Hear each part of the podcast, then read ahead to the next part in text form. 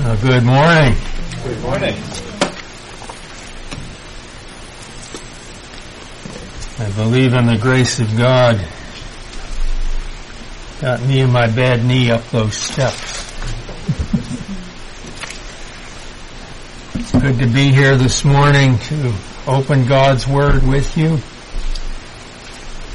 As Josh said, today we begin a study in the book of Daniel.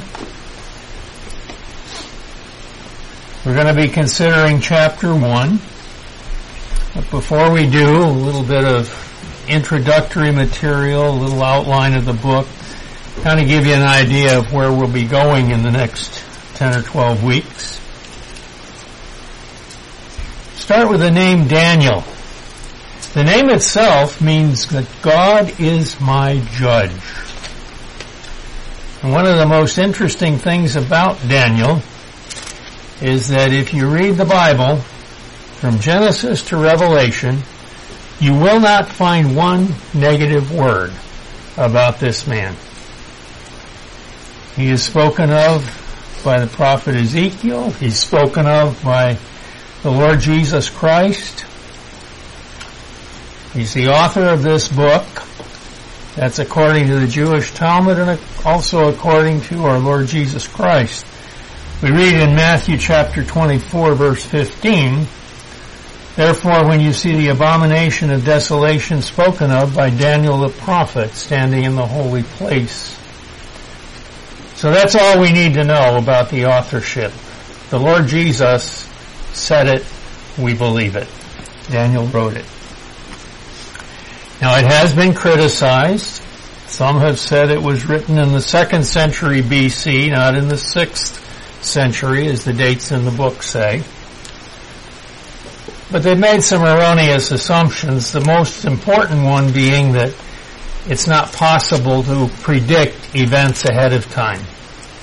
That prophecy, such intricate detail as what's recorded in this book is not possible. They must have already reviewed these events and written this after the fact. Not so. They also criticize the use of Aramaic as opposed to Hebrew.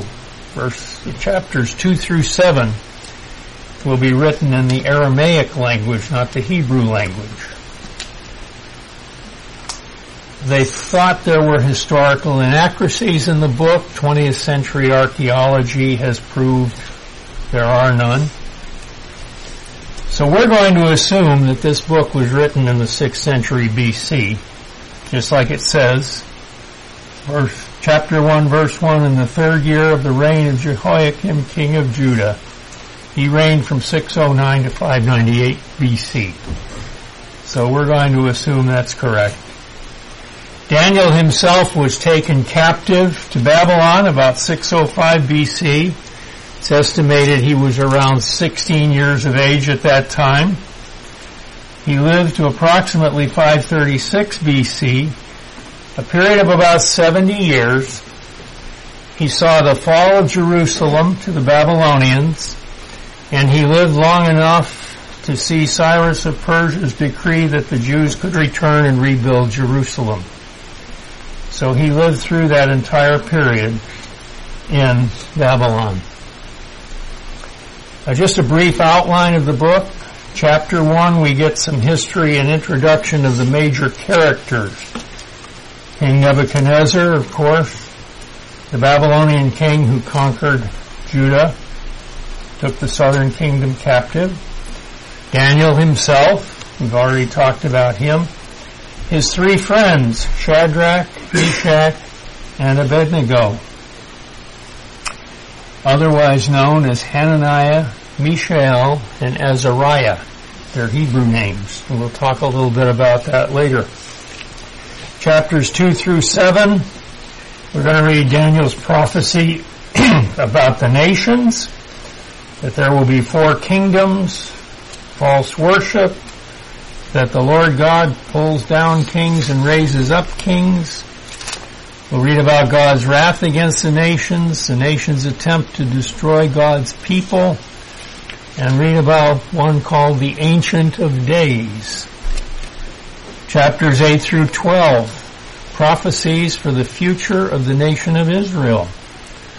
The rise of the Antichrist in chapter 8. The prophecy of 70 weeks, the all-important timetable for God's program in chapter 9. And the future for Israel in chapters 10 through 12. Now before we get into chapter 1, I'd also mention that the events in Daniel are not recorded in chronological order. So when you study this book, you want to be careful to pay attention to the dates given at the beginning of the chapter. Like in chapter 1, the third year of the reign of Jehoiakim, king of Judah. We can look at secular history and date that pretty precisely. Same thing with chapter 2, the second year of Nebuchadnezzar's reign. We can date that pretty well too. Just to give you an example of something that's out of order, at the end of chapter 5, last verse in chapter 5, you read, That very night Belshazzar, king of the Chaldeans, was slain. Okay, so after we read about the handwriting on the wall, the desecration of the temple vessels and everything in chapter 5. Then you get to chapter 7. Look at chapter 7. It begins in the first year of Belshazzar, king of Babylon. So when you look at those two things, you realize that chapter 7's events are approximately 14 years before the events described in chapter 5 again, we can date those things pretty closely with secular history. So we know that it's important to pay attention to those dates. When you're studying chapter 5, realize that Daniel has already seen the vision that's described in chapter 7 when you're reading chapter 5. Okay? So that can help you interpret these things. You can get very confused if you think they follow one after another in the order that the chapters are. So that's a little bit of background for the book. Now let's read through chapter 1 and then we'll take it apart a few verses at a time. In the third year of the reign of Jehoiakim, king of Judah, Nebuchadnezzar, king of Babylon, came to Jerusalem and besieged it. And the Lord gave Jehoiakim, king of Judah, into his hand with some of the articles of the house of God, which he carried into the land of Shinar to the house of his God, and he brought the articles into the treasure house of his God. Then the king instructed Ashpenaz, the master of his eunuchs, to bring some of the children of Israel and some of the king's descendants and some of the nobles. Young men in whom there was no blemish, but good looking, gifted in all wisdom, possessing knowledge, and quick to understand, who had ability to serve in the king's palace, and whom they might teach the language and literature of the Chaldeans. And the king appointed for them a daily provision of the king's delicacies, and of the wine which he drank, and three years of training for them, so that at the end of that time they might serve before the king. Now from among those of the sons of Judah were Daniel, Hananiah, Mishael, and Azariah. To them the chief of the eunuchs gave names. He gave Daniel the name Belteshazzar, to Hananiah Shadrach, to Mishael Meshach, and to Azariah Abednego. But Daniel purposed in his heart that he would not defile himself with the portion of the king's delicacies, nor with the wine which he drank. Therefore he requested of the chief of the eunuchs that he might not defile himself. Now God had brought Daniel into the favor and goodwill of the chief of the eunuchs. And the chief of the eunuchs said to Daniel, I fear my lord the king, who has appointed your food and drink. For why should he see your faces looking worse than the young men who are your age? Then you would endanger my head before the king. So Daniel said to the steward, whom the chief of the eunuchs had set over Daniel, Hananiah, Mishael, and Azariah, Please test your servants for ten days, and let them give us vegetables to eat and water to drink. Then let our countenances be examined before you, and the countenances of the young men who eat the portion of the king's delicacies, and as you see fit, so deal with your servants. So he consented with them in this matter and tested them ten days. And at the end of ten days their countenance appeared better and fatter in flesh than all the young men who ate the portion of the king's delicacies. Thus the steward took away their portion of delicacies and the wine that they were to drink and gave them vegetables. As for these four young men, God gave them knowledge and skill in all literature and wisdom, and Daniel had understanding in all visions and dreams. Now at the end of the days, when the king had said that they should be brought in, the chief of the eunuchs brought them in before Nebuchadnezzar. Then the king interviewed them, and among them all none was found like Daniel, Hananiah, Mishael, and Azariah. Therefore they served before the king. And in all matters of wisdom and understanding, about which the king examined them, he found them ten times better than all the magicians and astrologers who were in all his realm.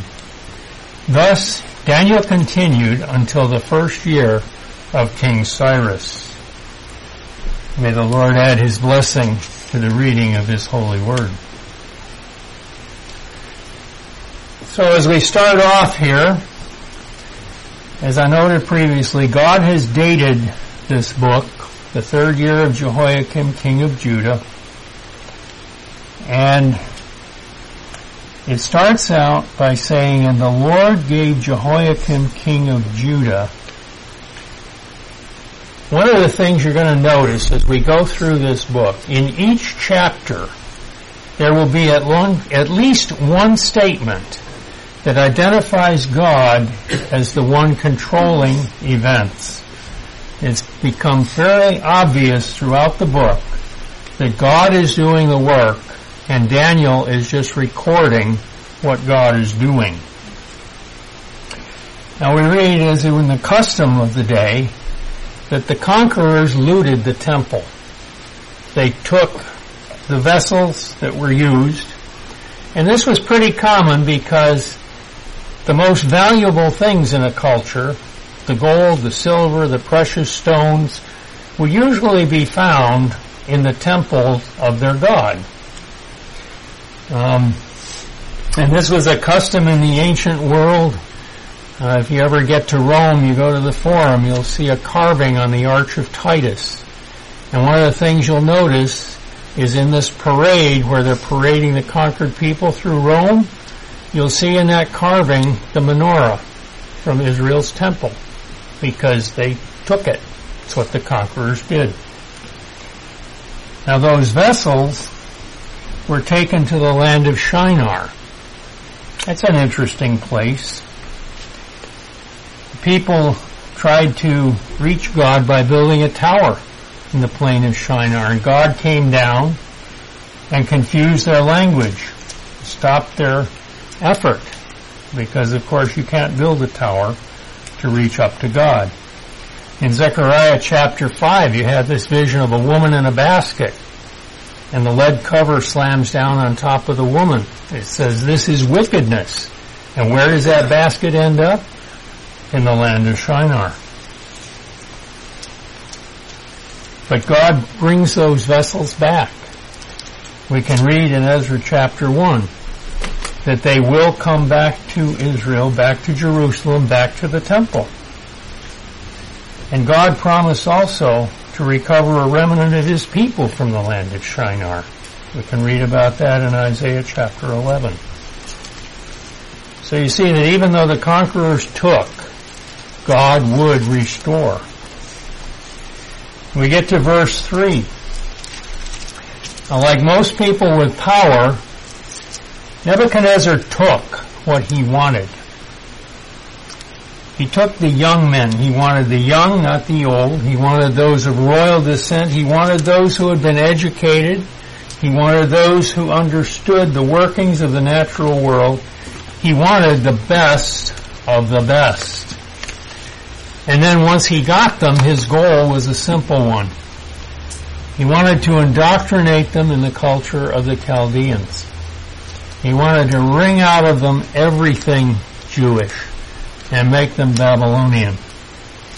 So to do that, he offered them a comfortable life, good accommodations, good food, fine wine, everything this world had to offer. What better way to win them over than to just give them all the things of the world?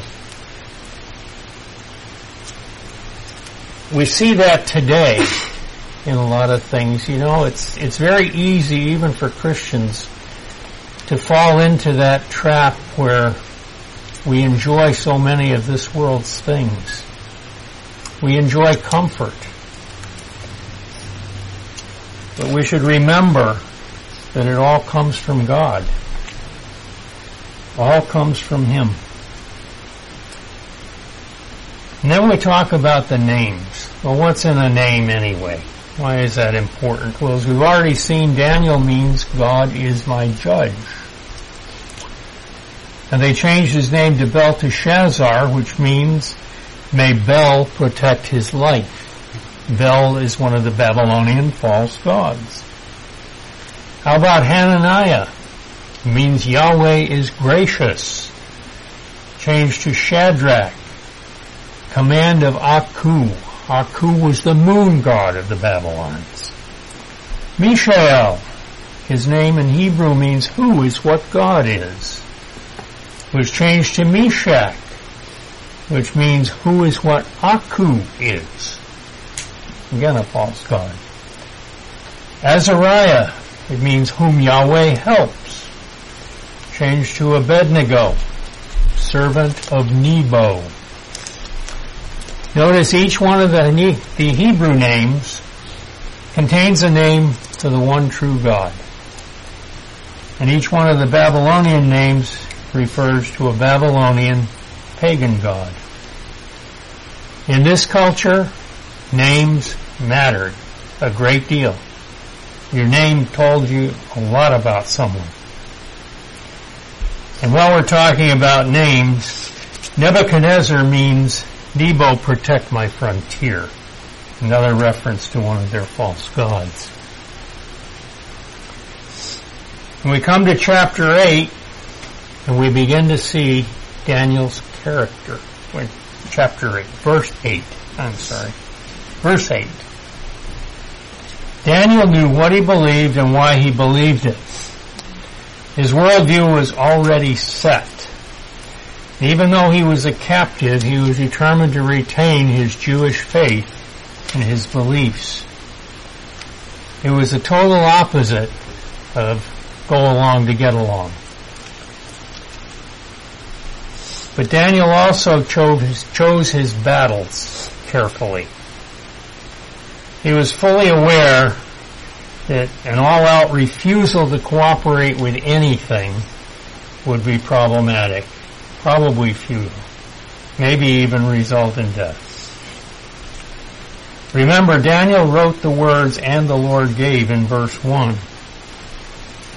I believe Daniel knew he was where God wanted him. We know from later chapters that Daniel was familiar with Jeremiah's prophecies. He knew that the captivity would last for 70 years because he read that in Jeremiah. You also read this in Jeremiah 29 verse 7. Seek the welfare of the city where I have sent you into exile and pray to the Lord on its behalf for in its welfare you will have welfare. So the Lord had sent them into exile. Daniel understood that. And Daniel actually became one of the senior statesmen and lasted through multiple kings. He truly followed his God, but he also realized he was where God had put him. Now his request when he took his stand was a simple one. He didn't want to defile himself with the king's food and wine. Now that was not a really a physical or a moral problem. The Bible does not forbid food or drink on any kind of moral grounds. This food may have been offered to idols. It's almost certain that it was not killed in the kosher Jewish way according to Jewish dietary laws. Daniel, what Daniel was doing was refusing to be ceremonially or religiously defiled by consuming food that did not meet God's requirements. And he sought this permission from the chief of the eunuchs, or the commander of the officials, some translators have. He wanted to retain as much of his Jewish heritage as he could. As further evidence that Daniel was in the will of the Lord, the Bible tells us God brought him into the favor of this chief or commander. Daniel had access to the head man himself, not just the underlings. And this man, this chief of the eunuchs, commander of the officials, he expressed some sympathy for Daniel and his friends. He understood that they didn't want to defile themselves. He kind of understood. But notice he did not give them any relief. He said, wait a minute. If I do this, you're going to look worse than the others, and I endanger my head before the king. In other words, I'm looking out for myself here. I can't help you. But Daniel does not give up. We come to verse 11, and Daniel's going to make another pitch. He's going to say to the steward whom the chief of the eunuchs had set over these four men.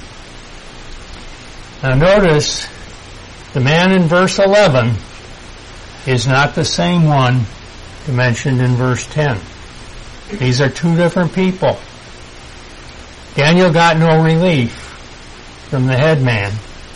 So the servant, the one who would bring him the food, was the one he appealed to, and that servant is the one who agreed to give him this 10 day test. Now remember, this is 10 days out of three years. So how much damage can you do in 10 days? Probably not much. Daniel was also very polite in proposing this. He was not angry. He was not belligerent. He said, I beseech you, please ask for help. And he proposed a solution. Not just, I don't want that. But he actually said, this is what I want you to give us. Vegetables and water. A positive solution. That was something, I grew up in the 60s. And that was the age when you were supposed to be us young people were going to tear everything down. We were going to get rid of and dismantle the military industrial complex. And my father used to look at me and say, so what do you propose in its place? He just kept telling me, you can't just tear things down. You got to give a solution.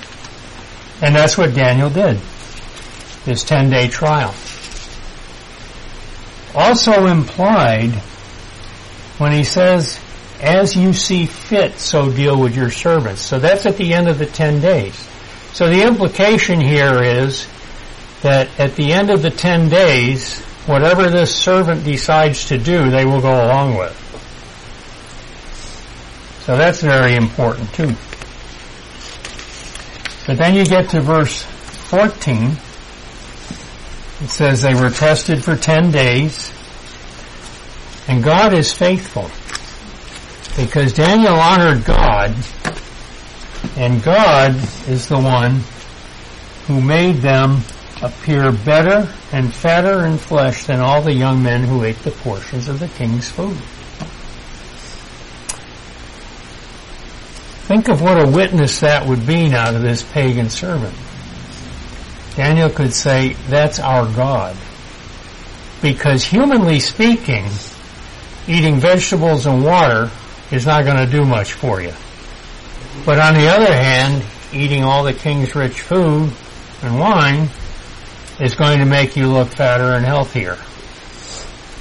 Fatter maybe, healthier I don't know. So God is faithful to them.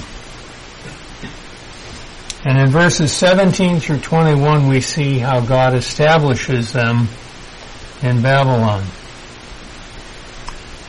Now notice in verse 17 again the words God gave them. Remember I said all throughout this book you're going to see God in action. And it's going to be explicit. You don't have to read into it. Like in the book of Esther, God is never mentioned, but we see through the events that God must be working. In this book, there's no doubt because over and over and over it's going to be stated that God is the one who's doing things. All four of them receive wisdom in literature, science, the skills of this world. Now remember, they were to learn the language and literature of the Chaldeans. That was not really a threat to their Jewish heritage. I studied French. I learned a language. I studied their literature in college. Didn't make me French. I'm still American. And I don't remember most of it, so don't ask me. But, uh, but still, they were going along, they were learning what they were supposed to learn. Notice that Daniel alone was given a special gift. He was given the ability to understand visions and dreams. The others were not. They were given knowledge in things of this world. When the three years are up, they go before the king. And notice it's the, the chief of the eunuchs, the commander, the head guy who presents them. It wasn't the guy who helped them out.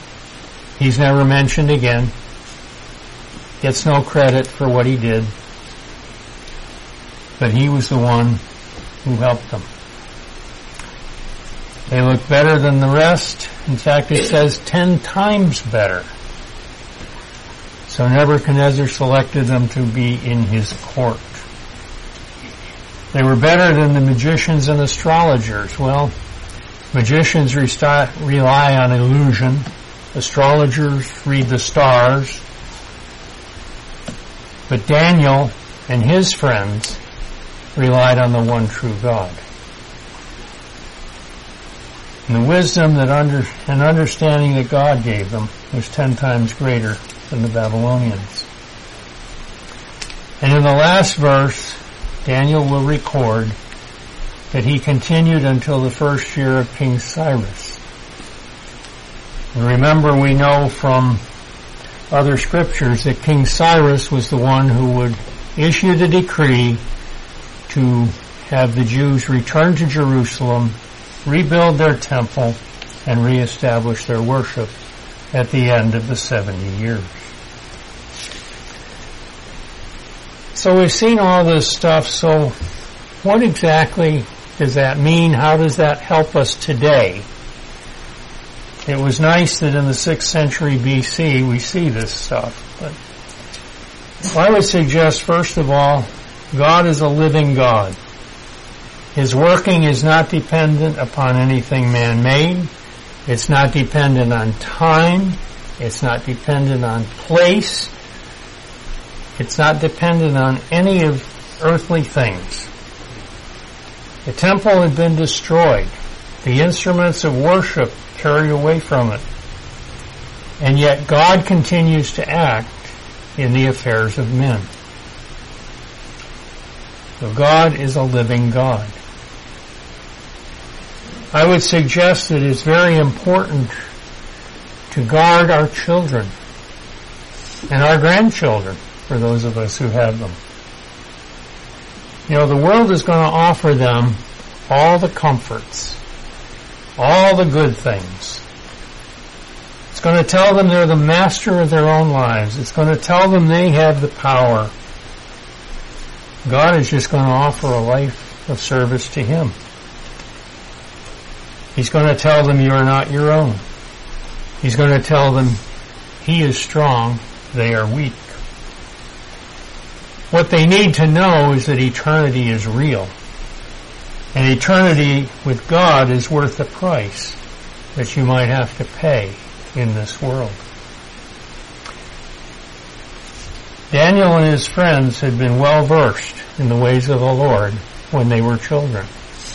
If they had not been established, rooted, and grounded in his ways, then they would have had no way to stand against these things that were being proposed to them. Another thing we can remember is leaders propose solutions and persuade others to accept those solutions. Giving orders to be obeyed without question is a good philosophy when you're in the heat of battle. But it doesn't work so well in everyday life. When we're dealing with our children, when we're dealing with each other, we're dealing with problems in this world, it's much better to suggest a solution and to persuade others that our solution will work. Much better to rely on the Holy Spirit who enables us and empowers us to live out the Lord's commands. See, He does put commands in His Word that we're to obey without question. But He also puts in His Word a wonderful explanation of all the benefits we'll receive the greatest of which is eternity with Him. We talked a little bit about perseverance, and Daniel got no relief from his chief of the eunuchs. He didn't give up, he went to the next guy, and he got some help. We need to remember to keep praying, keep knocking on doors, keep looking, you keep knocking on doors, sooner or later one of them's going to open. And God's going to be the one opening it. Last but not least, we'll run down just a few character traits. And these apply throughout the ages. We see them in Daniel, but they apply before him and after him and even today. You want to have discernment what's really happening, what's behind the circumstances, what's the objective. Daniel understood that they were trying to remove all his Jewish heritage, and he didn't let them do that. Resistance to evil is important. Therefore submit to God, resist the devil, and he will flee from you, James says. Do not stand by and watch it happen. You see something, you say something. You can voice disagreement.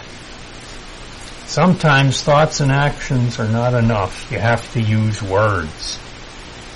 I know we all like to live out our faith and say that, you know, people watch us, they see the Bible. And that's true. But sometimes you have to use words.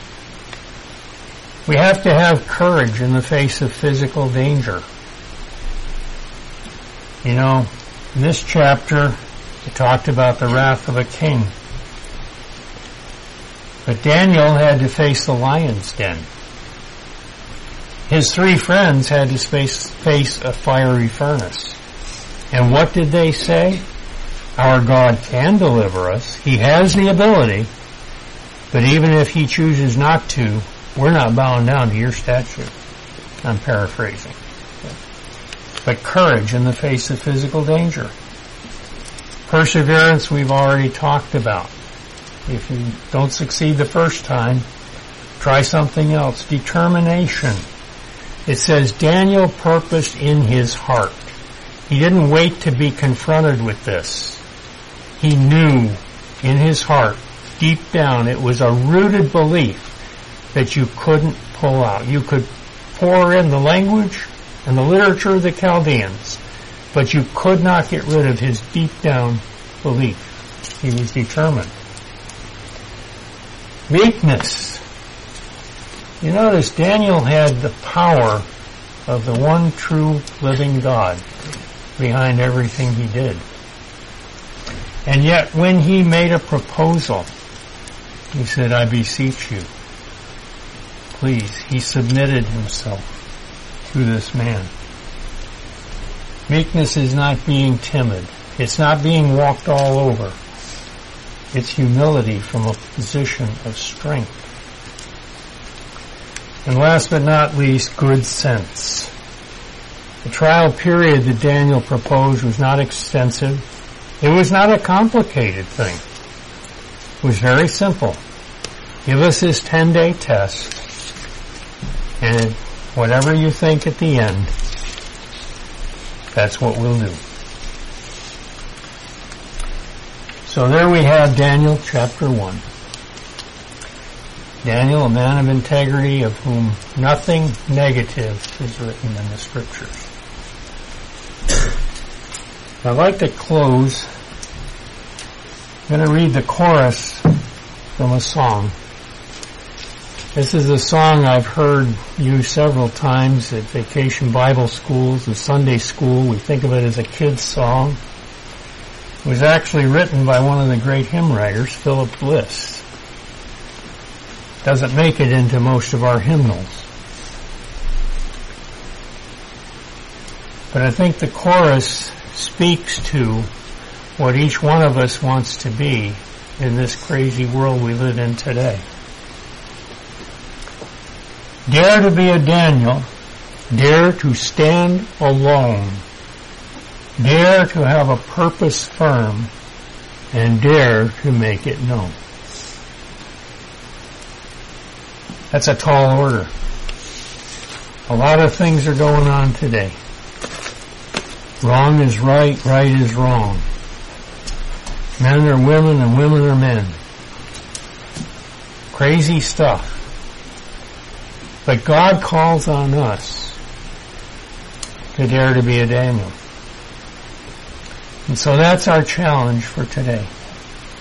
To dare to stand alone, to have our purpose firm, and to make it known. Let's pray. Our Heavenly Father, we thank you once again for your word which guides us. We thank you that we can stand upon the rock, the Lord Jesus Christ, who is the same yesterday, today, and forever. We thank you, our Father, that as we read your word, the Holy Spirit within opens it up to us so that we can understand what it is that you want us to do, so that you can speak to us through that word. We thank you for the fellowship we enjoy here at Grace Gospel Chapel. We pray your blessing upon those who would be here today but could not. We thank you for the food downstairs that sustains our bodies, is blessed to our use and us to your service. And we pray all things, give thanks for all things, and praise you. And we do it in the name of the only one who is worthy, the Lord Jesus Christ. Amen.